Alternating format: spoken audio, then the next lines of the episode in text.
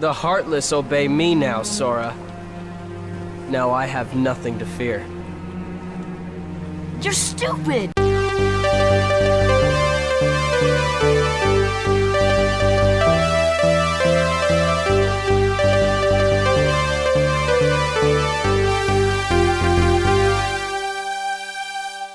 Hello, we're Bloobcast, and my name's James. I'm Ewan. And I'm Rob. But the question is, why are we called the Bloobcast? Yes, uh-huh. haha! Yes, yep. Yes, welcome to another episode of the Bloobcast. This episode is a very special episode because it will be the first episode that gets copyright struck. Now listen, this is important. Only the Copy. Right. Owner. has the Right? to There. work. Because today we are discussing Kingdom Hearts, the original and easily best game to feature the voice talents of Sean Astin, Brian Blessed, and Dan Castellaneta. Kingdom Hearts follows the adventures of Sora, Donald, and Goofy. So not Mickey, Donald, and Goofy, but Sora, who's like an anime cartoon character, who go on on a mad adventure around the various Disney worlds to defeat the evil monsters called the Heartless and some other scary bad guys, including a lot of the Disney villains. It's one of the absolute maddest things to ever come out of the year 2002, and it's a dear game that's stuck in my mind and in my brain and in my childhood memories and everything because I played it a lot as a kid. And yeah, no, I'm very excited to be discussing Kingdom Hearts. I love the part where Bugs Bunny shows up and seals the door to darkness. Eh, what's up, Sora? You you mentioned Sora being like an anime character, Yeah. but one thing I thought was um, cool was that Sora was kind of a blending of the aesthetics of Disney and Final Fantasy because Yes. like he looks Yeah. like an anime character, but at the same time he looks like a Disney character. It's kind of like the melding of the two worlds, which is really fitting. Yeah. Yeah, I think what you've made a good point. One thing I did notice about the original characters in Kingdom Hearts is that they do have the similar clothes and color palettes to other Disney characters. Even Sora's shoes looks a bit like Mickey Mouse's Yes, shoes. yeah. There's there's Um, definitely that going on there. Like even he's got a bit of red in his outfit, like the red shorts, and that's very Yeah. clearly like a Mickey Mouse red shorts kind of idea. Hmm. Oh yeah, I should mention Final Fantasy because of course, yes, this is the big combination between Disney and Final Fantasy, which is just insane as a concept, but it somehow exists, including characters, yes, from Final Fantasy VII, Final Fantasy VIII, and Final Fantasy X. Yeah, it's crazy that this exists, and but it's also wonderful, and it's amazing that it exists, and I'm very happy. I honestly had no idea that they were Final Fantasy characters. I just thought they were random anime characters playing Hmm. along the place. But then I realised later on at university, I was like, oh, actually, this from another game franchise. That's interesting. Well, what's cool about it is that a lot, of, yeah, those characters themselves, unlike the Disney characters, are placed within the context of the story. So whereas like Yeah. the, the Disney characters, you go to the Disney World, so you go to it's it's like going to Disneyland. It's literally the, the kind of the conceit of the game is that you go to Wonderland and you go to the Mermaid World, or and you go to Neverland. You you go to all these places, and um, Yeah. uh, the whole point is like it's go- going to Disneyland. Whereas with the Final Fantasy characters, they're actually built into the Kingdom Hearts mythology. Like they're part of the story. And I think the coolest character is definitely Cloud from Final Fantasy VII. I love his redesign. Oh yes. Um, and he's just like he's literally got this whole mysterious backstory. It, it gets his character down probably even better than his game did, which is really It's- impressive. Yeah. It's so weird seeing Cloud Strife, this tough, edgy character with a complex backstory, tough guy attitude, big sword, and his ability to take on gods. In Final Fantasy VII, I should add. Yeah. But in this game, he's defeated by Cerberus and then rescued by Hercules. Both are Disney cartoon characters, and that just blows my mind. Um, hmm. It's very fun. Yeah, I've not really played Final Fantasy VII. I played a bit of it last year and hmm. then got sidetracked by other games because it is hmm. a long game. it is. I, I finished yeah, it when I had COVID. I think it is so really that's cool. I think it is cool seeing Cloud interact with Hades from Hercules. It's cool seeing them play off of hmm. each other. That little punk is your next opponent, okay? Don't blow it. Just take him out. The great god of the underworld is afraid of a kid? Yeah, it's a fun dynamic. Yeah. Even if James Woods is a terrible person. uh, yeah, that's a thing, isn't it? That, but that's the other crazy thing I mentioned about the voice actors. Yes, they did get James Woods back to voice Hades as he was in the Hercules film, and I, I noticed as well that they got Jodie Benson, who voiced Ariel, to come back to voice Ariel in the Little Mermaid world. It's crazy. like they, they got all of and these they voice got actors Brian back. Blessed. You can't beat the best. Brian Blessed to voice Clayton, yeah, and Dan Castellaneta. So this is a funny one. So Robin Williams didn't voice the genie in Aladdin 2, which is like the VHS Return know of why? Jafar. There was like a whole. Well, he always had a beef with Disney anyway, didn't he? I think it was like. and- He, he wanted. Yes. He basically didn't want his voice to be turned into this marketing He, did, he thing. didn't want it to be Yeah. be like stunt casting like we get now. Yeah. Yeah, Yeah. yeah, So for the second film, they got Dan Castellaneta, the voice of Homer Simpson, to come and voice the genie in Aladdin 2. And here he is, uh, Dan Castellaneta in Kingdom Hearts. The one and only Genie of the Lamp!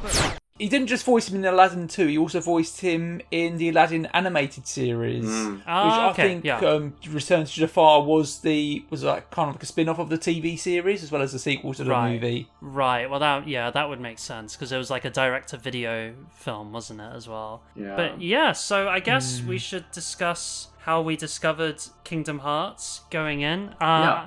I'm not going to start with me, James. You start first. I want some Sure. random opinion Um, coming in. No, no, it's cool. And if I'm perfectly honest, it's kind of a bit vague even to myself. I'm not 100% sure which is correct, but I do think it's one of two events. So I remember first getting the PS2. It was for my brother. He got it as a present, um, but we've kind of ended up sharing it. I played a lot of games. I probably played more games on it than he did, actually, to be honest. And we had a demo disc. I remember having this demo disc, and it wasn't an actual demo you could play for Kingdom Hearts.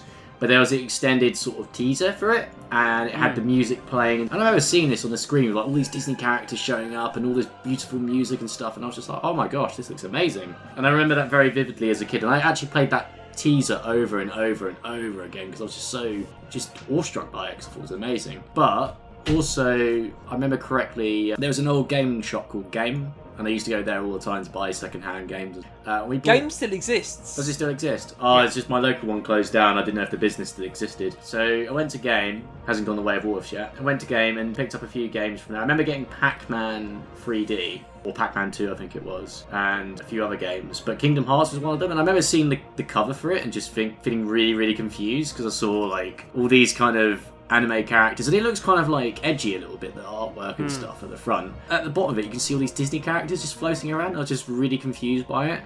So i played that and i remember really enjoying it but i could never finish it. I even remember getting really stuck on the tutorial and I'd spend hours just trying to figure out where the map was, for instance, where all the objects were that you had to find. I was really bad at playing video games when I was younger. Uh, it goes without saying, but but then as I got older, I really got more into the series. I think I appreciate the series a bit more as I got older. I always kind of liked it, but as I got older, I kind of think I was a bit more able to access it. I like Kingdom Hearts 2. I discovered that a bit later on down the line.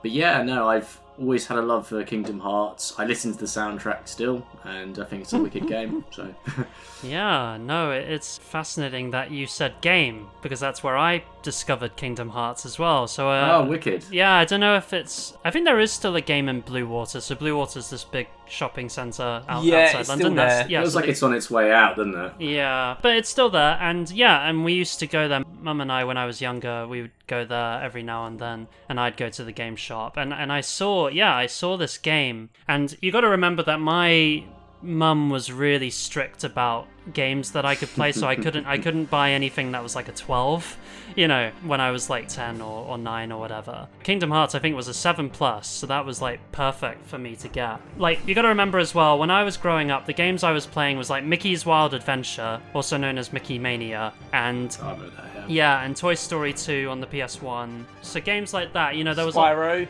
Well, yeah, Spyro, but like what I mean is Disney affiliated games in some way or another. I played Tarzan on PS1 as well. Oh, and so And didn't you have the skateboarding game, the Disney skateboarding? Yes. Yeah, Disney skateboarding with the Tony Hawk Pro Skater 4 engine or something like that. Yeah, that was a great game. I really enjoyed that. But yeah, so I played a lot of Disney games anyway. And then, yeah, same as James, I saw this box art cover where it's like, yeah, these anime kind of characters. There's a kid with a key, like a giant key. And I'm like, what is that? But then it had Donald and Goofy on it. And I was like, this is easily the most intriguing thing anyone has ever created and put and put on a video game cover. And yeah because it was a 7 plus i was able to be like oh mum can i get this? And she was like yeah sure you know it's got disney on it. It's a perfect thing for a kid to pick up. Yeah oh my god i infuriated my friends with this game in primary school. I was so annoying so I apologize years after the fact that uh, to my friends that I did not shut up about this game for a very long time. I don't know what it was. I Oh, don't. that was yeah. like me with reboot in secondary school. Yeah, yeah. I mean, I, I knew to shut up about Kingdom Hearts once I got to secondary school, but definitely for about two years or so at primary school, I, I did not shut up about Kingdom Hearts. I played it a lot, and then I I didn't finish it, and then I played Kingdom Hearts 2, so it was really odd because not only had I not finished Kingdom Hearts 1, but obviously at the beginning of Kingdom Hearts 2 is like there's a completely different thing going on in that story, and it's like, what is going on? It's crazy, but anyway. Because yeah. you didn't play the one on the Game Boy Advance. To be fair, the original point was that there would be a big time jump with 2, and that the idea of was that the middle was going to be left to be a mystery, but then there was a push to tell that story, which then resulted in Kingdom Hearts Chain of Memories, this kind of interim game. It was a complete chance thing that I discovered Kingdom Hearts because I never saw any adverts for it or anything. And I've just been a big fan ever since. Yeah, I've got I've got a big collection of all the, the manga books as well. I, I've got I've got the collector's editions of the games. So I've got yeah Kingdom Hearts 1.5 remix and 2.5 remix, Aw. which has like the concept art for the series. Yeah, it's great. I feel like we should just explain to listeners because you made a very good point there about uh, the confusion between jumping parts one to two. Kingdom Hearts one is definitely the first Kingdom Hearts game. There's no doubt about that. There's no complexity to that. It is Kingdom Hearts one. Okay. Kingdom Hearts 2, however, is actually Kingdom Hearts 3. Kingdom Hearts 3, however, is Kingdom Hearts 12. And Kingdom Hearts. And I think Kingdom Hearts 4, which has been announced, will be technically Kingdom Hearts 15. Yeah. So we need to. Yeah, I'm not. I'm not playing I- through I any of these. No, I, I remember I remember being frustrated as a kid because a lot of these games were released on different consoles. So I think Chain of Memories was eventually released on PS2, but it was originally released on the Game Boy Advance, and Yeah. I, I didn't Yeah. I didn't have a Game Boy think, when I was a um, kid, yeah, well- so it was really frustrating. The PS2 release, I think, was Japan exclusive. Yeah. It was only when we got like the 1.5 collections that was bought over. Yeah, that would make sense. So I literally I only played as a kid. I only played Kingdom Hearts 1 and 2. And I beat 2 hmm. before I beat 1, weirdly enough. But yeah, no, so I eventually went back and beat 1 completely and it's a great very satisfying game to beat. I think one of one of the reasons why I've been a big fan of this series is that it's it's one of the few games where I I know Rob is going to have things to say about this, but I I find the combat really satisfying to play I like and it. um, I like it. and especially the first game more so than the second. I think the second game is easier to play, but I love Hmm. the kind of the weightiness of one. Like Sora actually feels like he's holding a big hammer that he's like swinging around randomly and hitting people with. And so I don't know. I just find it a very satisfying game to play. So coming back to it to play for the for Bloopcast was was a real joy for me. But uh, anyway, Absolutely. Rob, tell us about Rob. Kingdom Hearts. Okay, here we go. So, I think, like James, my first exposure to Kingdom Hearts was on a PS2 demo disc which I had. Because I remember, I think the back of the box described it as like the Kingdom Hearts trailer said Final Fantasy does Disney. I'm like, what does that mean? So I Yeah. watched the trailer and it was like, oh, okay, I get this. So you're going through all these Disney worlds, this Final Fantasy anime character dude. And yeah, that was about it until I think 2006 when I was about 13 when one of my sisters in Woolworths bought Kingdom Hearts 2. And I played a bit of that, but don't- at the time she got it, I got Simpsons Hit and Run. So I played that more often than not. And I'd argue is probably a better game. I digress. No. We also played a bit of 3 358 slash 2 days on the DS, and I've I think I did play the first game on the PS3 collection a few years ago, but again, this is what during that time in my last year of uni where I had lots of stuff going on, and yeah, that was one thing that I never got round to finishing. Also, got lost. But yes, um, my first playthrough, or quote unquote full playthrough, because as we'll get into, I didn't end up finishing this game, was for this episode, and I was playing the original PS2 version, and yeah, we'll get into more of my thoughts later on because mine aren't quite on the same page as Ewan and James's. Yeah, well, that's cool. I think at the end of the day, not every game's for everyone. Yeah, that I had a whole thing about that is no one likes every game ever made, and it is possible to dislike something without thinking it's bad. Well, I mean, you only need to go back to the Resident Evil episodes we've done for me to just, like, literally say in every episode, I did not finish this game. I had a bad time. so, but yeah, no, that's cool. I want to discuss the opening cutscene. Oh, yeah. is a reason why, because as soon as I started playing the game and like, the first cutscene started, and there is this early 2000s dawn pop song playing. Oh yeah, that it's happens, great. I just burst out laughing because it just Yeah, reminded me of amazing. YouTube AMVs, but before YouTube and or AMVs were a thing. Like, I think you could just take out that song and put like Linkin Park over the top, and it would fit. Right. Yeah. No, I know what you mean. It's got that kind of cutscene montage idea going on, hasn't it? It's hmm. amazing. It's such an early 2000s thing to do, I guess. Like to have this almost like MTV moment at the start I of the like game. that, though. Uh, it's so fun. love I it. love it. It's a it's a it's a really cool intro as well, and then it, it leads on to like Sora. It's like almost like he like he's having an amazing weird dream, which is really hmm. cool. Yeah. And then of course he falls from the sky and collapses into the water, and, and then finds himself on this weird tower thing, Oh, which it's then leads wonderful. onto the gameplay. But it's such a great, cool, hmm. abstract mute. But it is, yeah, it's like a music video. It's, it's so you've got to kind of get on Kingdom Hearts level. It's a very cringy series Oh, it's very in odd. general. Oh yeah, especially Riku's dialogue because never Riku said something. Oh, something, yeah, yeah. I was just like rolling my eyes. Like it was, like, Yeah, it's, um, it's the most emo character. Oh. Riku, why did you become one with the darkness? Cause I'm the worst. Riku, you horse's ass! Well, I like Riku, but I'll explore that in just a second. Because I want to just, because we are talking about the start of the game, and this leads into what I wanted to bring up just a Yeah. second ago, which is that you go through the music video, and then you get this tutorial. And it's a very interesting tutorial where suddenly it goes from being this sort of 2000s thing to suddenly this really kind of chilling moment where you see this kind of like stained glass painting of Disney princesses. And you have to run around Yeah, and fight monsters, so- and it's, it's very chilling. But it, it's really, despite the Disney princesses, it's an incredibly sinister Yeah. sequence. And- like it's very weird and hmm. mysterious. it's yeah, because it's very like ambiguous. Like you don't know what Yeah. exactly everything is. If you Absolutely. kind of ask like pick a stat, and you have like you have no idea what this is going to mean.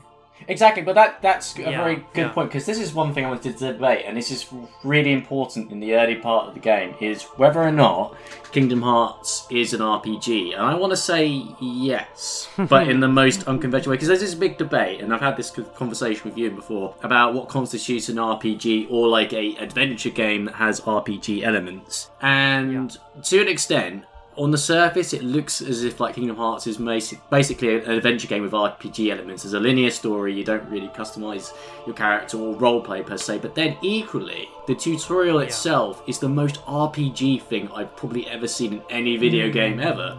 You don't. Yeah, You yeah. basically you get talk to characters say, "Are you this and that? Are you more courageous? Are you more this? Is this your trait?" Mm. Then you also pick a, a weapon for yourself and stuff like that. And you're not playing, not really playing as Sora. You're playing as you and Yeah. how you it's, determine it is you. and that also determines Well- the rest of the game later on as well. There's like this really Yeah. concrete RPG moment that solidifies the adventure later on. So Yeah. in that But- regard, I think there's an argument to be made that it is an RPG. I think maybe. Oh yeah, no, I, I, I definitely say it has role playing elements. I think at most it's it's like an action RPG. Hmm. I think Uh, yeah, I yeah, agree. action no- RPG. Yeah. That's the Yeah. genre. So I Yeah. think that's probably where a lot of stuff because I don't really play JRPGs very often aside from Pokemon. which is Hmm. of course for much is for kids, and so things are very simple. All for everyone. But oh, you know what I mean. It's for a younger kind of demographic primarily, so it's a lot easier. Whereas I, I, I'm not used to playing JRPGs, so that's Hmm. probably where a lot of my problems from the game stem from. I mean, I don't think that's Well, necessary. this isn't this isn't turn based, so Yeah. it's a bit different. I think the things it is it, it is still an it still is a hack and slash kind yeah, of idea. I don't think it's the Right. RPG elements that's the, the issue. I think it's more because I do know where you're coming from. I'm just terrible No, at the no, no, no. I'm not saying that at all. Because I think, to be fair on you, it is a difficult game. I do believe this, and even as a kid, as I Oh, said yeah. before, I could not finish it, and even as an Yeah, adult, I never finished it as a kid. I, I, I had a hard time with it. Like Hollow Bastion, as much as I love that level, and we'll explore that a bit later on, there are some things in that level where I just think, what the hell were the developers thinking? Yes, Um, there was. There were things I liked in this game, and I really liked the opening. Yeah. Uh, it's a bit slow, but it kind of reminds me of the start of a movie because we get to know the main characters. So Yeah. when, when the plot kicks in, we can start to care about them. We learn that Sora's fond for Kairi and he's got a rivalry with Riku. And then once we've established all that, all hell breaks loose. And then we Yeah. suddenly get Well, given I- this key to fight shadow monsters. Well, I wanted to talk about that. So yeah, so the story is that it's these the trio of friends of Isora, Riku, and Kairi. They live on this apparently like paradise world where it's like a beautiful you know island and all of this sort of thing and it's it's very much like a kind of a disney opening hmm. where you've got the main character who's saying i'm bored of my current lot i i want to be where the people are i want to be part of that world i will go the distance I just can't wait to be king. It's literally it's that kind of idea where the characters are all yearning, I want to go out and see the world. That's their main story. I just can't wait. Once we set sail, it'll be great. And then a horrifying thing strikes when their island suddenly gets engulfed by this yeah, like these shadow monster horrors that were in Sora's dream, which is a cool kind of little foreshadowing. And then, yeah, and then Riku kind of accepts, oh my god, this is our opportunity to leave this island and go, but he kind of accepts the kind of evil world. Once we step through, we might not be able to come back. We may never see our parents again. There's no turning back. But this may be our only chance. We can't let fear stop us. I'm not afraid of the darkness. and Kairi disappears completely, and then Sora's the only one who's left behind as the entire island gets destroyed, and then he gets sucked into a portal, and then he wakes up and he gets rescued by Pluto, Mickey's dog, Mickey, Mickey Mouse's dog. it's very, it, it, it is. Of all people, it's literally that idea of yeah, what would happen if it's like a almost Jessica Rabbit kind of idea. Yeah. Like what would happen if you as if you as a normal person suddenly got sucked into the Disney like universe and yeah, you have Bugs Bunny and Mickey Mouse running around. What do you do in that scenario? Well, first off, you get a giant magical key that tells you that you're the chosen one to destroy evil. Of course, that's what you get on with. Anyway, so I just wanted to explain the general premise because yeah, now we're all set for like Yeah. Talking about And, the different Disney yeah, worlds. all and the all uh, that, yeah. uh, uh, the conglomerate of bad guys is mainly made up of like a council of villains from Yes. various Disney Oh, it's amazing. Like, I love it that they're all- from Nightmare Before Christmas, Captain Hook, and they're all led by Maleficent from Sleeping Beauty. It's like it's like the Legion of Doom, but they're all Yeah. Disney villains. I love it. it's so great. yeah, yeah. That little squirt took down that Heartless. Who'd have thought it? Such is the power of the Keyblade. The child's strength is not his own. Why don't we turn him into a heartless? Ha ha ha! That'll settle things quick enough. And the brat's friends are the king's lackeys. Slug on the eyes, they're all bilge rats by the look of them. You're no prize yourself. For me, my frame of reference was I used to watch as a kid on the Disney Channel The House of Mouse. Of course. Oh, yeah, I yes. remember that. Yes, you yeah, it. I love that. But but there was one episode. It was a Halloween episode called The House of Villains, and the idea was that Jafar and Maleficent and all the evil baddies uh, take over the House of Mouse, and then they screened all of the kind of the scary Halloween Disney skits. Okay, everybody, now it's time for a change of pace. Lights out. Right you are, Mickey. It's Halloween, you know, and with just the right touch. It's our house now! It's our house now! It's the fact you can't ignore! Shut the window! Lock the door! Yeah, so that was my frame of reference for like this evil Disney's council, you know. But it's fantastic. Yeah, you get all these villains and they're all going, ah, yes, we shall use the Heartless, and the Heartless are the shadow monsters. We shall use the Heartless to take over the world. You go, what the hell is going on plot wise? do, do you know I want to bring up actually? Because you mentioned the Keyblade earlier. I would just say, as a general kind of observer of like fantasy items and cosmetics and stuff, like you look at the lightsaber in Star Wars, and you look at a magic wand or a, a staff by a wizard in Lord of the Rings, etc. Mm. Or a Master Sword from Legend of Zelda. Yeah, yeah, exactly. One thing you is that's very interesting is that in a lot of fiction, it's very difficult to make a unique sword that's like its own thing, and it's kind of like does something clever with the universe that it sets itself in and becomes Yeah. original. The Keyblade as a concept, as a sort of melee weapon, is really original, and I think it's really creative what Yeah. they did. And it It's so fun. it's Yeah. so fun. It's great. It looks cool, and also it serves a massive purpose in the story. I actually own a um, Kingdom Hearts hoodie with multiple Keyblades on it, or like all the Keyblades from the first Kingdom Ah, Hearts okay. game. I thought you were about to say that you own a Keyblade. I do own a Keyblade. Oh, okay. But it's a miniature one. It's like a mini one. Oh, right. I thought you were talking about what- I, I can see it in the Some- corner there. there are plenty of people out there who have a giant Keyblade, like the actual legit thing. oh no! Every Comic Con, I've been tempted to buy one. yeah, there's there's always there's always ones at Comic Con.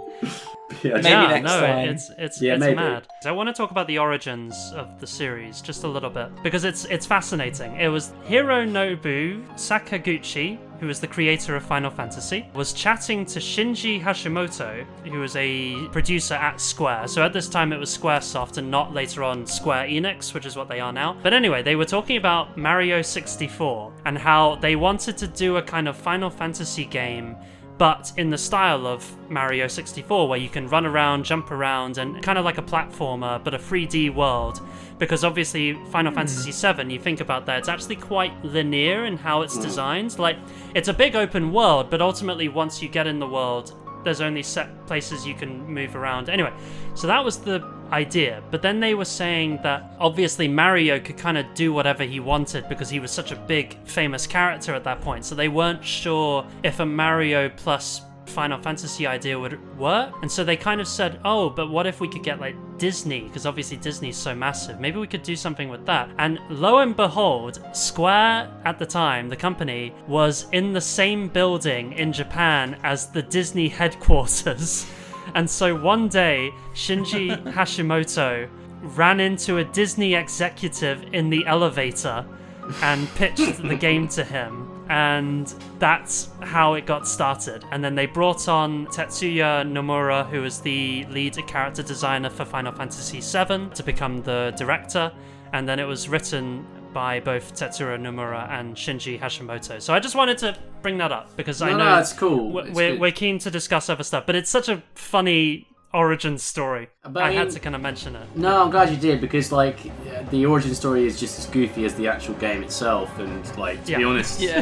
um, like I mean to be honest, to this day, just as you've correctly mentioned, you, and it's such an odd game, and even to this day, my brain can't really comprehend that it exists. It's a bit Yeah. like, wow, what? and just like even just like playing it, like, it- Yeah. am I in the right? Timeline Yeah. right now playing this game this is not making any sense Come on, Sora, we gotta close the door to darkness. Like,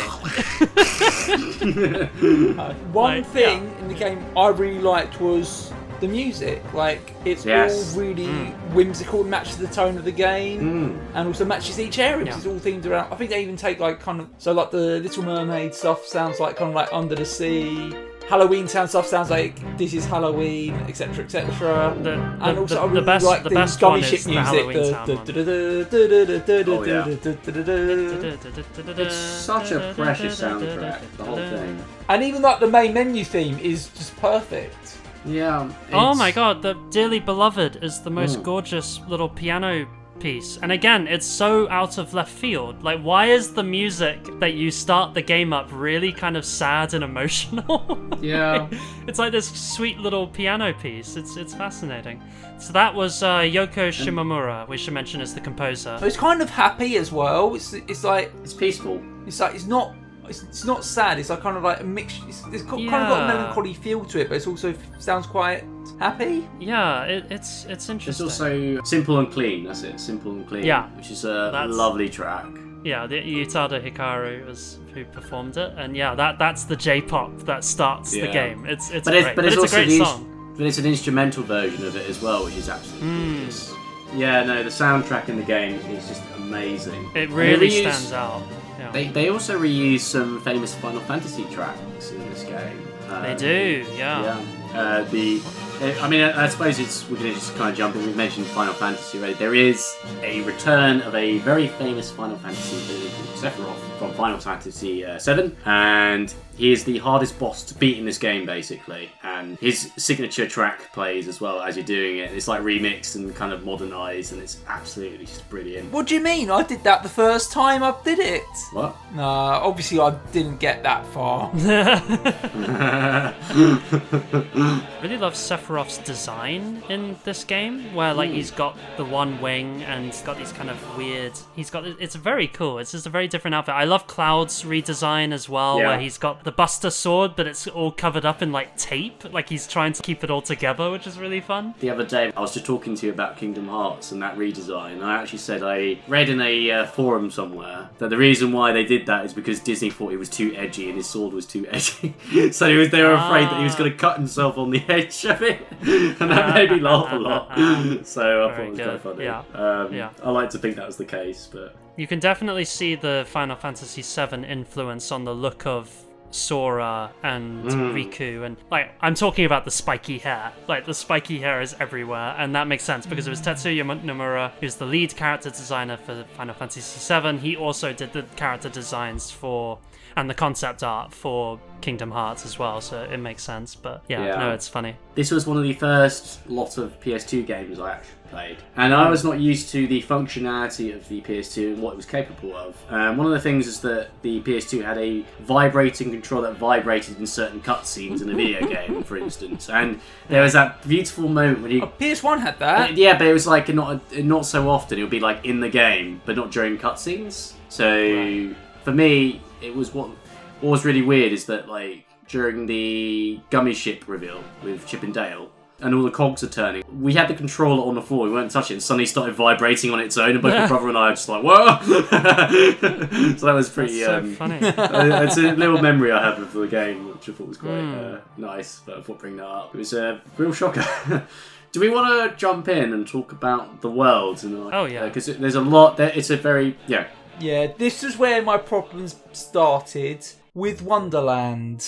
I Oh, yeah. really didn't No, like it's not a Wonderland. great- great this, world. I agree. this was quite early on. This this was probably a warning sign, actually. To be fair, when I was playing this, I was tempted to just not play the game and just watch the cutscenes. Like, it's really unclear where you're supposed to go or what you're supposed to do. Hmm. I spent ages stuck there, not knowing where I was supposed to go, and I was like, oh. How did this game get past playtesting in this absolute state? Like, I was walking around I and I realised. I, I I got past I got past Wonderland So as did I. a kid though, so I don't I don't think it's that unintuitive. You just literally run around a bit. You gotta just hit a few I don't know. things and. It's uh, Yeah. It's, I, I know. To be fair, Yeah, I think one of my big problems throughout a lot of the game was it's not super clear where you're supposed to go in Yeah. some places, so it's, it is a lot of trial and error. Like I had to use a walkthrough for at least fifty percent of this game. That's fair game. I'm like I'm all for people using walkthroughs if they get stuck on the game and they want to enjoy Oh, the rest of the game. I feel like there's a Yeah, there's a point no, if you fine. if you're struggling with the game, then it, it feels like the game is holding a good story hostage, and I feel like you know a walkthrough Yeah. is absolutely fine. The worst world for that is definitely Monstro. Yes, We should mention you do so Monstro is the whale from Pinocchio, Mhm. and yes, you do get swallowed by him, which again is a great idea, but the actual level itself is infuriating. Oh, that was a really cool one. I like. Really? That was, that was one of the bits I liked. Oh, I hated I it. that bit. I like the level. I just I, don't- I, I don't Oh, fair I game. don't, I was using I don't walkthrough like for the the, whole level. thing, so- yeah yeah I don't like the level design where it's so complicated trying to figure out where everything is. Uh, is the idea is that you're running around inside its guts. That did stump me with some. yeah, Yeah, It's such a it is- pain in it- the that is a literal like, maze. Yeah, like, yeah. It's just Like, I mean, I see it both ways. To be fair, I'm going to be fair on Rob because I also didn't particularly like the Ice in Wonderland land. Not because it was absurdly difficult, but I just thought it was just uninteresting. I thought it was a bit grey and dark, and I didn't really like it. Yeah, it's a shame considering how colourful the film is. I think they capture the nonsense logic, which I really like, but a lot of it is spent Yeah. in the forest, And it- which and it is like of like Lotus Forest. It felt like a forest built in a cardboard box, and I thought uh, I didn't like that. Yeah, yeah, it's a it's a strange then- but- feeling. it's very weird. Yeah, the other the No, other worlds But as you like pointed that. out, Ian, Monstro is a pain in the bum because it's. I'm gonna keep saying pain in the bum from here on. Um, but like every room looks identical. And it kind of reminded me of playing Resident Evil a little Hmm. bit, where I was just kind of running back and forth into the same rooms over and over again. And I was just like, for even Yeah. with a Yeah, guide, yeah, I was yeah. struggling No, with it, it- as well at one point. Like, Yeah, no, no, no. I, I, I struggle. I struggle. Yeah, with it. and I, that bit this of game a shock, lot. I just like the aesthetically it looks cool though. Yeah, oh, yeah, no, That- that Another thing I wanted to do. talk I about just as love well, the Atlant- aesthetic of it. Atlantica also felt like a bit of a pain in the bum because Ursula's boss fight was ridiculous. Yeah, I was gonna mention Oh, Atlantica. that Ursula's boss fight. yeah, most of my problems with this game were with the boss fight, but this was one of the funniest moments. This one makes me laugh, and to be fair, Ewan said fair play when I was mentioning this was I went through most of the game without equipping any skills or any keyblades. So I used like the base keyblade for most this game. I got up to Ursula and I was in our, our group chat just venting my frustrations like, why is this so hard? Why can't you see the boss's health? Like, surely that should be a feature. that- And he was like, it's a skill you unlock. I'm like, Rob, why does Rob. it have to be a skill you unlock? because And it's, then it's I was part like, of with the all the game. skis. You know, it's the Sorry, level no, ahead, completion. actually. Yeah, and I was like, and then I went and realised, oh, you can equip other keyblades. So I equipped like the Pumpkinhead keyblade and did it instantly. Rob, Rob, like, Rob, Rob. I love you, man, but like the moment you said, "Oh my god, I can equip other keyblades," I was like, "No wonder you're having a bad time." I was just like, for crying out loud, dude.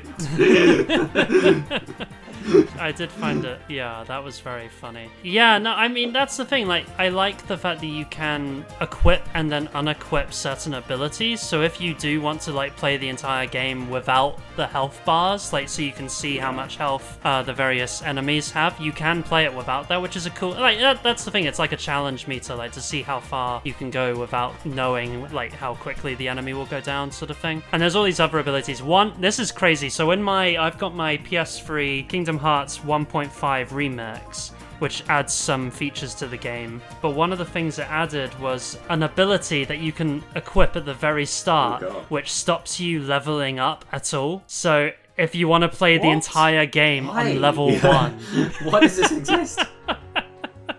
there are challenge junkies out there who are far stronger than any of us who would Hmm. attempt to do that. But yeah, no, I, I thought, yeah, no, I, I looked at that. I think it might only pop up on Proud Mode, and Proud Mode's the hardest difficulty, which of course I played through and beat, of course. Yeah, and Yeah. I I think so. That was a little feature on that. Yeah, no, I recommend Proud Mode for anyone. I yeah, really enjoyed that. I struggled on level 50. Yeah, no, it, it's still a hard It's game. It's a hard level game, full stop. Yeah.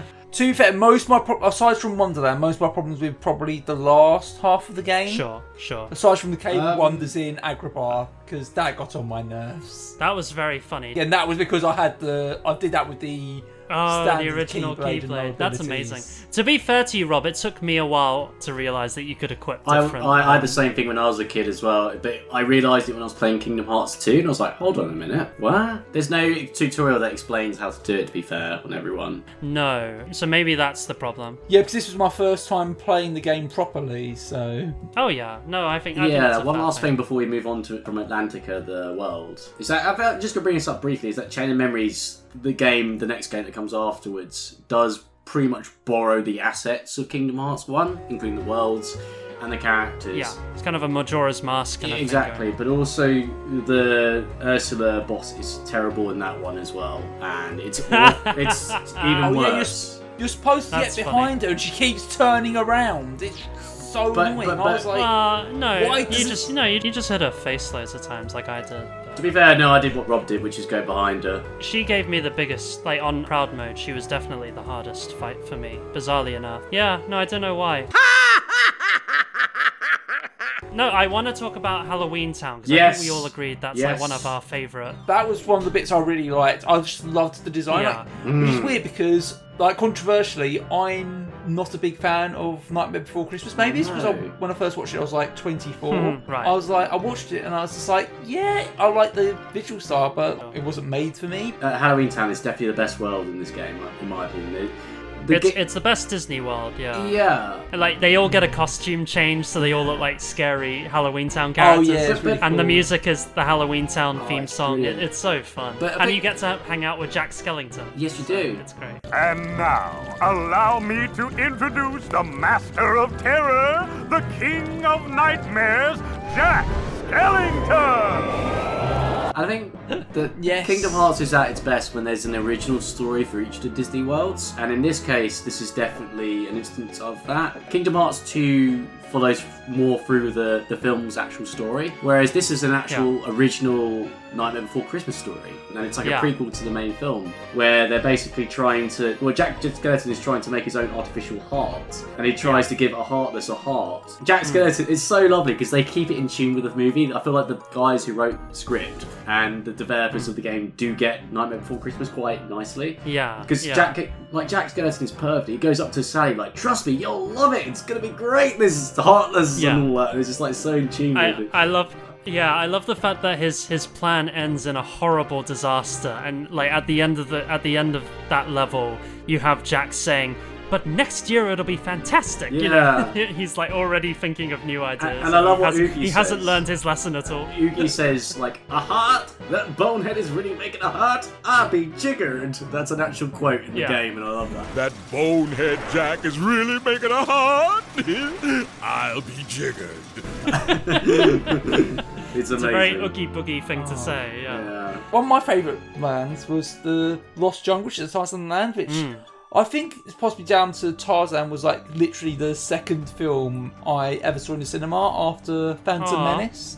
Oh. So it's Nice. cool experiencing the story, but with the added Kingdom Hearts stuff. Like, like yeah, it did have kind of the stuff of like not telling you exactly where you need to go, but I liked exploring the jungle, and you end fighting Brian Blessed riding a giant chameleon, which was absolutely bad. Oh, literally, Clay- yeah that, that's amazing Clayton in Tarzan, but like the Clayton boss fight is like literally Crazy Frog. When you think about it, he's like got an invisible like floating thing. He's got a floating around. It's just like, yeah, that's Crazy Frog. Can I can I tell you guys that on the proud mode of 1.5, Sabor the leopard is really hard. like Sabor killed me like three times.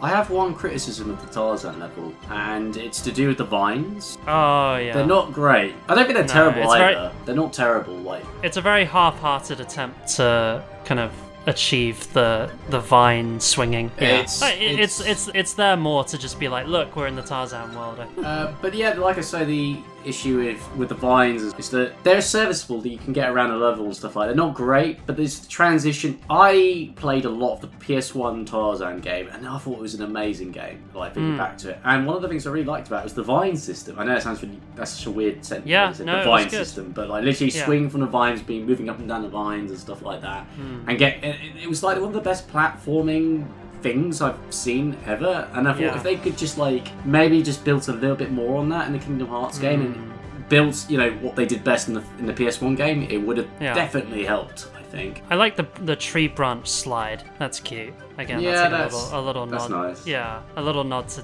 the Tarzan world. Yeah, there's a PS2 game which is called I think something called like Tarzan Free Ride, which is pretty much just sliding down the trees.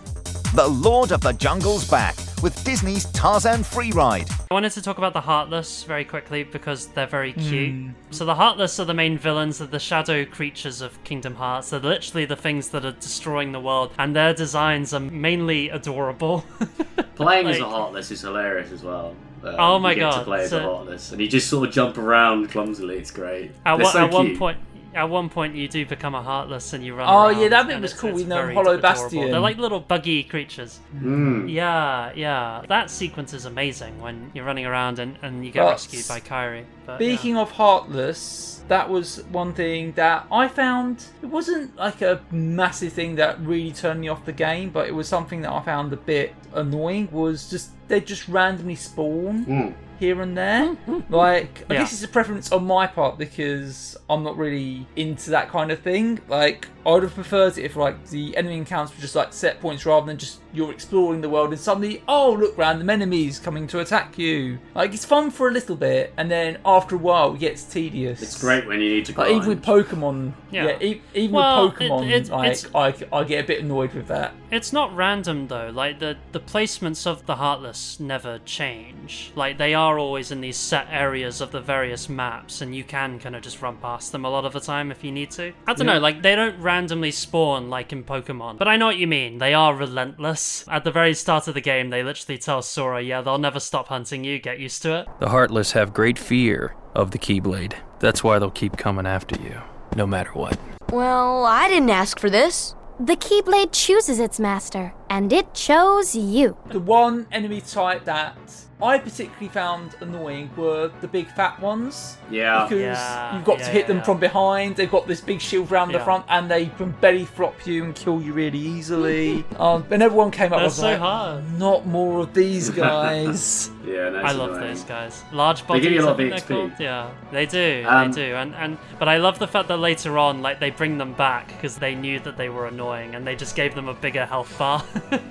so they knew what they were doing when they did that. I just wanted to say the Heartless are really adorable, and I should get. They like, are. loads I wanna get a plushie I should get loads of. I want to get a plushie. Yeah. They get Comic Con. I'd find it quite sinister though. It might steal my heart. Anyway, yeah. The, the Heartless are creatures of darkness. The whole story is literally a story of light versus darkness. And the idea is the Heartless are creatures born from the darkness in your heart. It's amazing Mm. writing. And the more you give into this darkness, the more likely the Heartless will take over, and eventually you'll turn into a Heartless. And they'll steal your heart, and they're called the Heartless because they're constantly searching for hearts to consume. But yeah, no, so it's all this kind of light and darkness story. I really like Riku as a character. I, I know he's an edge lord. Yeah, he's just 2000s edge guy. He looks like he came straight out of the Beyblade anime, but still, he's great. Yes. he, he's probably my favourite character in the game. He's often framed as a bad guy for getting jealous. Uh, well, no, but he's basically framed as being a bad guy for being jealous of Donald and Goofy for being Sora's friends. Well, the thing is, he's manipulated into it by Maleficent. That, yeah, that's, uh, that's what I'm getting. That's what I'm getting into. him- So Sora has everything handed to him on a platter. He has Disney and Final Fantasy characters looking after him right off the get-go, Hmm. and he is the chosen one. Riku has to go through his own difficult path, and you have to remember Riku is literally a kid thrown into another world all alone. Essentially, has literally no one apart from a bunch of villains. Maleficent fundamentally adopts him and saying like you know he's like a son to her. You see, it's just as I told you. While you toiled away trying to find your dear friend, he quite simply replaced you with some new companions. Evidently. Now he values them far more than he does you. You're better off without that wretched boy. Now think no more of him and come with me. I'll help you find what you're searching for. He's not someone who has has a path set out for him. Hmm. He's a lost kid that who's a victim to his circumstances. So naturally, he makes stupid decisions. The Heartless obey me now, Sora. Now I have nothing to fear. You're stupid! His development becomes even more complex in Chain of Memories and stuff like that. I know Rob doesn't. I know you have not had a good experience with Kingdom Hearts, but I do recommend watching the Riku cutscenes of Chain of Memories because it's such a lovely story. It's one of my favourite Kingdom Hearts stories. His heart is in the right place, and he does try to do the right thing in Hmm. the end. even in this game, when he's set up as the kind of bad guy or, or the kind of the antagonist to Sora's kind of protagonist, but ultimately what he's doing is he is using, like, he's ultimately he's giving himself up to darkness to gain more power, but Mm. he's doing it to try and rescue Kairi. Kairi disappears, they find her, but she's unconscious, and so they're trying to figure out how to bring her back, and he thinks, oh, if I use the powers of darkness, that'll save her. Riku tries to sacrifice Pinocchio. That's- yeah, no. I- I'm angry "Oh, at that. Sacrifice I'm angry at Pinocchio to, and we Yeah. can bring Kairi back. And Sora's like, no, that's evil. Pinocchio's the life I'm doing. He's like, you value this puppet over your friends. Literally, Pinocchio's dad's like, "No, my boy," and then like Riku's like, "Lol, sentient puppet. I'm gonna deliver him to the forces of darkness. Bye." It's just like, what the hell? I want to make some sort of sweeping, brief comments about the other worlds. I'll be as quick as I possibly can. Aladdin, quickly. I liked the Aladdin level. I thought it was fun. I enjoyed that, and I like Aladdin myself. But it still annoys me as a world. I liked the Agrabah world apart from the Cave of Wonders, which was my fault because I didn't equip a good Keyblade. I was using the standard Keyblade. I think part Yeah. of me, I've got a bit of a bias towards Aladdin Hmm. because when I was eight years old, I was in like a drama club at school and we put a, a production of Aladdin and I played Aladdin. Oh, there you go. The, well, I like the Aladdin world. I'm, I don't know. I, I've always been kind of disappointed by that world. I get this is all meant to be in tune with Disney cartoon stories and, you know, the main film stories, but Aladdin could have stopped the stars from going out, saved the universe, and single handedly ended all the forces of darkness with his three wishes, or surely at least given the lamp to Sora, Donald, and Goofy to get them additional wishes to help them on their journey before he was made human. It's the, I mean, yeah, come it's on. the classic problem of having an all-powerful genie. And now he's like, Genie, I want you to be free. It's like, you just. bru- You just basically doomed us all. Thanks for that. Maybe I wouldn't have had to fight that stupid gargoyle boss if it wasn't for you, Aladdin. Patience, my fine feathered friend. Any three wishes.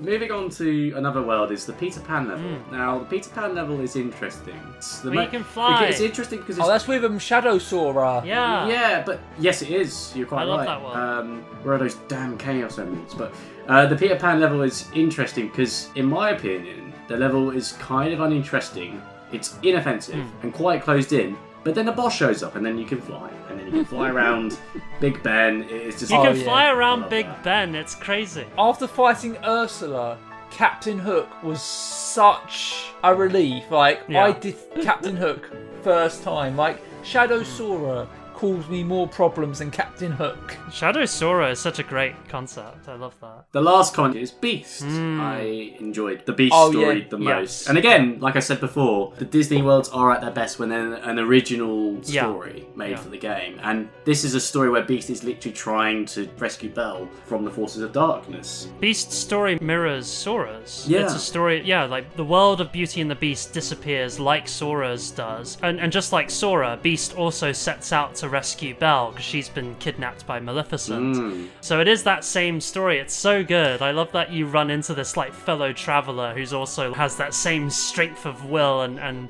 Yeah. and uh, He's your best and, like, friend. you know, He's- and that, he's- that, that courage. Yeah. He's your only friend at Oh, that yeah. point. Why did you, you come here? I came to fight for Belle. Mm. And though I am on my own, I will fight. I won't leave without her. Me too. I'm not gonna give up now.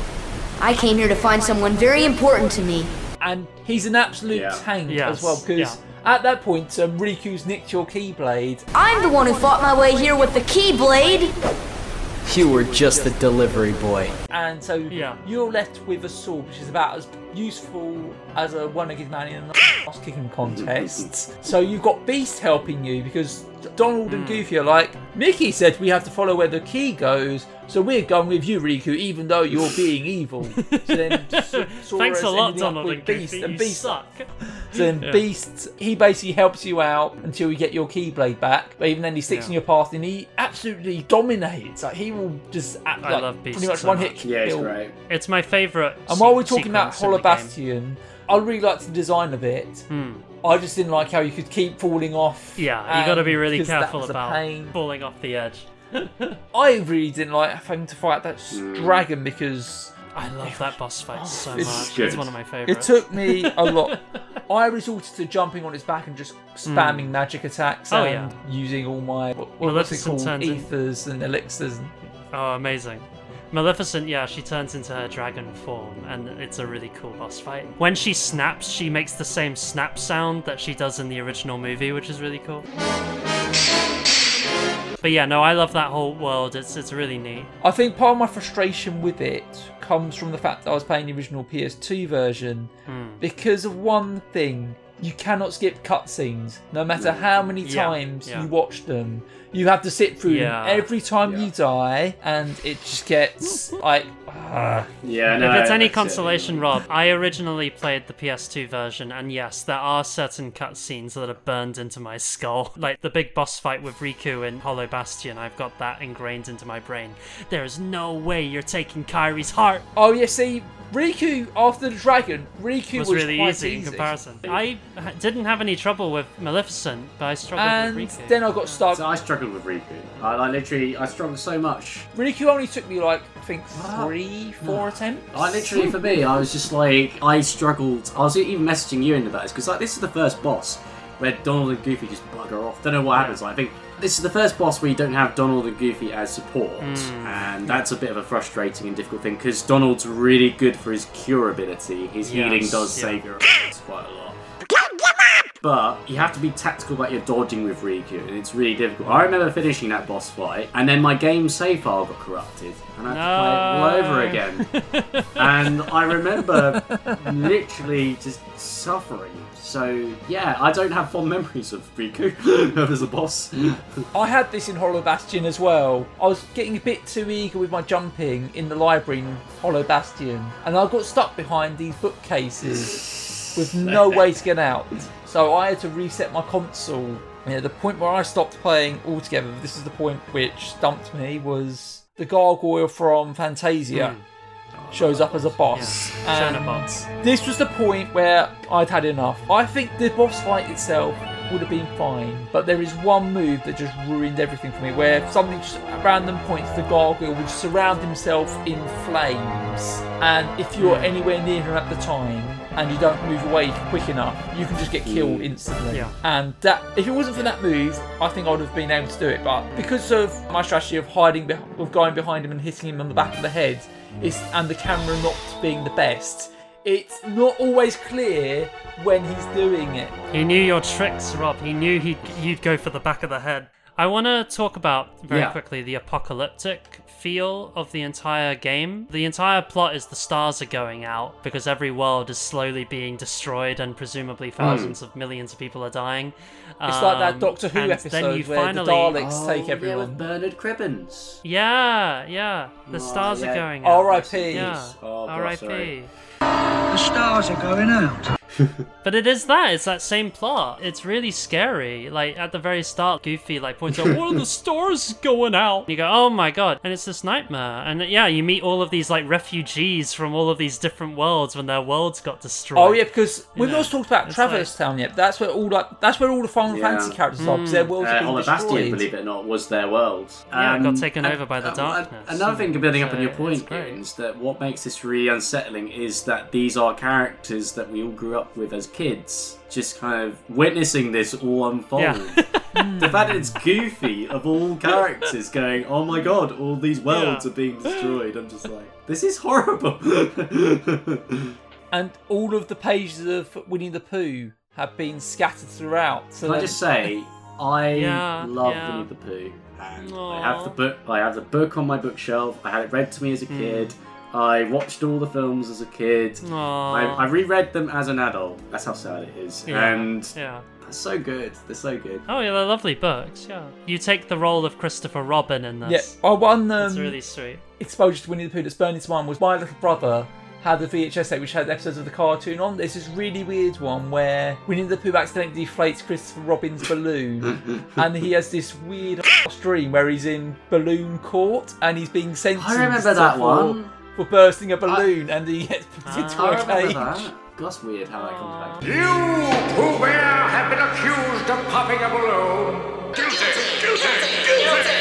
I was just saying I, I really like the Winnie the Pooh level. I much prefer it to like you know, Yeah. And stuff like that. But also, it was just a nice break from all the darkness of the game. As weird as it sounds, it was just kind of like here's a little little light-hearted. Yeah, yeah. It's a very Yeah, sweet 'cause he- story. It's really sad at the start. Can we talk about how sad the start is? Because Winnie the Pooh is all on his own, because all the pages have gone from the book, and so he's talking about. Well, Can't I'm, I'm trying to and think, and if if He I can, can't remember what it? It's something about how like if he can't remember his friends anymore, and he's he's trying to think maybe if I Yeah, think enough, I'll forget Pooh as well. And I thought, no. Everyone is gone. Everyone must have gone away while I was napping, I think. So who knows? Maybe I shall end up going away somewhere as well. But I wonder. how do I say goodbye to myself?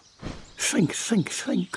Like, how, how do I think myself And away? And One, I was like, oh one my thing God. I thought was funny about that level, I didn't poor do all of it. I just, I think I did it first, and then I was like, I'm not going back through the game to find all the pages. Sorry, Aw. Pooh. And uh, but what I did like was that it, instead of attack, it says hit. Very, like, deliberately kind of child friendly. It's really sweet.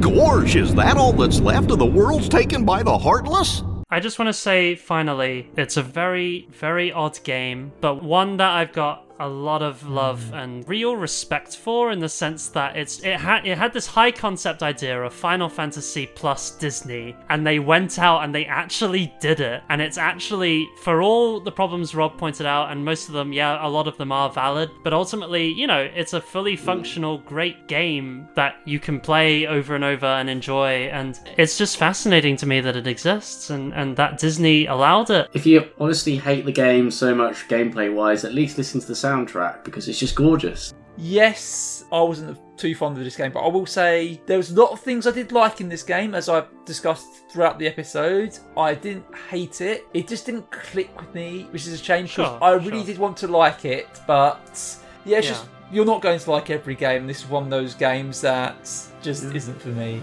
I will say though, if you're burned by Kingdom Hearts 1, I will say that Kingdom Hearts 2 is a lot more playable. Like, I think it does a better job of kind of getting you into it. So if you ever do want to give Kingdom Hearts another chance, I do recommend 2. I will say though that whereas I think that 1 works really well because it's a very simple story, like Yeah. ultimately, it's a very simple story of good versus evil. The world is ending and then Sora and gang stop the world from ending. Once we get to Hmm. Kingdom Hearts 2, it gets a little, let's just say, complicated. Existential and Yes, complicated. I, I'm well aware. This is why we've got all the spin-offs on like different consoles and everything. so I will just say, if you were ever confused by anything going on in one, good luck with the sequels. Absolutely. Who are you? I'm what's left. Or maybe I'm all there ever was. I meant your name. But okay, I guess I'll just quickly say, yeah, my favorite world is Hollow Bastion. I think you guys both said Halloween Town. I did, Uh, my but, but I also think Winnie the Pooh as well for me. Okay, yeah, and my favorite, and my also, favorite character is also Beast. Lost Jungle. Yeah. and Lost Jungle. Favorite All characters. right. Um, yeah. Do, do you have a favorite? Oh favorite yeah, character? favorite characters quickly. It was hard You can say Disney one? characters and whatever. Yeah, no, it's Disney cool. character. Just because I played him as- when I was eight years old, Aladdin. Nice. Jiminy Cricket. Because he's the chronicler. and he's just, fair enough. He's just writing down I think this massive story as you're going along. He's really funny. I was gonna say Beast, but I also like Cloud Strife, so I guess I'm one or the other on those. I like those characters. Okay, all right. Thank you for listening to Bloobcast. We've been Rob, James, and Ewan. You can find all of our episodes on bloobcast.com. We're also available on SoundCloud, Spotify, and Apple Podcasts. We also have a YouTube channel where we produce shorter episodes called Blooblets, where we discuss the latest news in popular culture. You can find us on social media with at BlueCastPod on Facebook, Twitter, and Instagram. Please like, follow, and subscribe so you can get the latest updates on new episodes. We also have an email address, which is bloobcast at outlook.com. So if you have any feedback or want to suggest things for us to review in our future episodes, please feel free to drop us an email and you'll get a shout out on the next episode. Please also rate and review us on YouTube and Apple Podcasts. More engagement helps us a lot. And finally, please share the podcast amongst your friends and family. Help spread the word so that the Bloobcast empire can become strong and mighty. James, next episode. Oh, what are we okay, talking guys. about? So, I'm really excited to talk about this. This is something that I've grown up with as a kid, as I'm sure a lot of listeners will have done, and uh, I'm sure both of you two have done as well, is Spider-Man. Definitely. The yeah. Sam Raimi Spider-Man film, the first ever Sam Raimi Spider-Man film, a magnificent film achievement. It was stuck in a lot of people's heads as they were growing up, and they watched it in cinema for the first time. It's captured the imagination, uh, the modern imagination of Spider-Man to, as we know it today. Probably many ways more so than the actual comics. It's an amazing Sam Raimi project. Sam Raimi being a amazing director of horror. He worked on Evil Dead and Army of Darkness. An amazing, beautiful piece of cinema. I'm very excited to talk about. I'm a big Spider-Man fan, very close to my heart. Yeah, I've watched this film more than any other film I've probably watched ever. I'm very excited to watch it another three times uh, for the next podcast. yeah, that's what we're going to jump into next time, guys, and I'm really excited for it. The heart, Osborn. First, we attack his heart. It'll be interesting to talk about, and also because of, of course, in the UK, there's a whole ratings Yes. debacle, which will be interesting Well, to get they- into. mm. But yeah, until then, the Bluecast bids you farewell. Well, best, everyone. Thank you for listening. I can't wait to meet Spider Man in Kingdom Hearts 4. It's fine because Disney owns Spider Man now.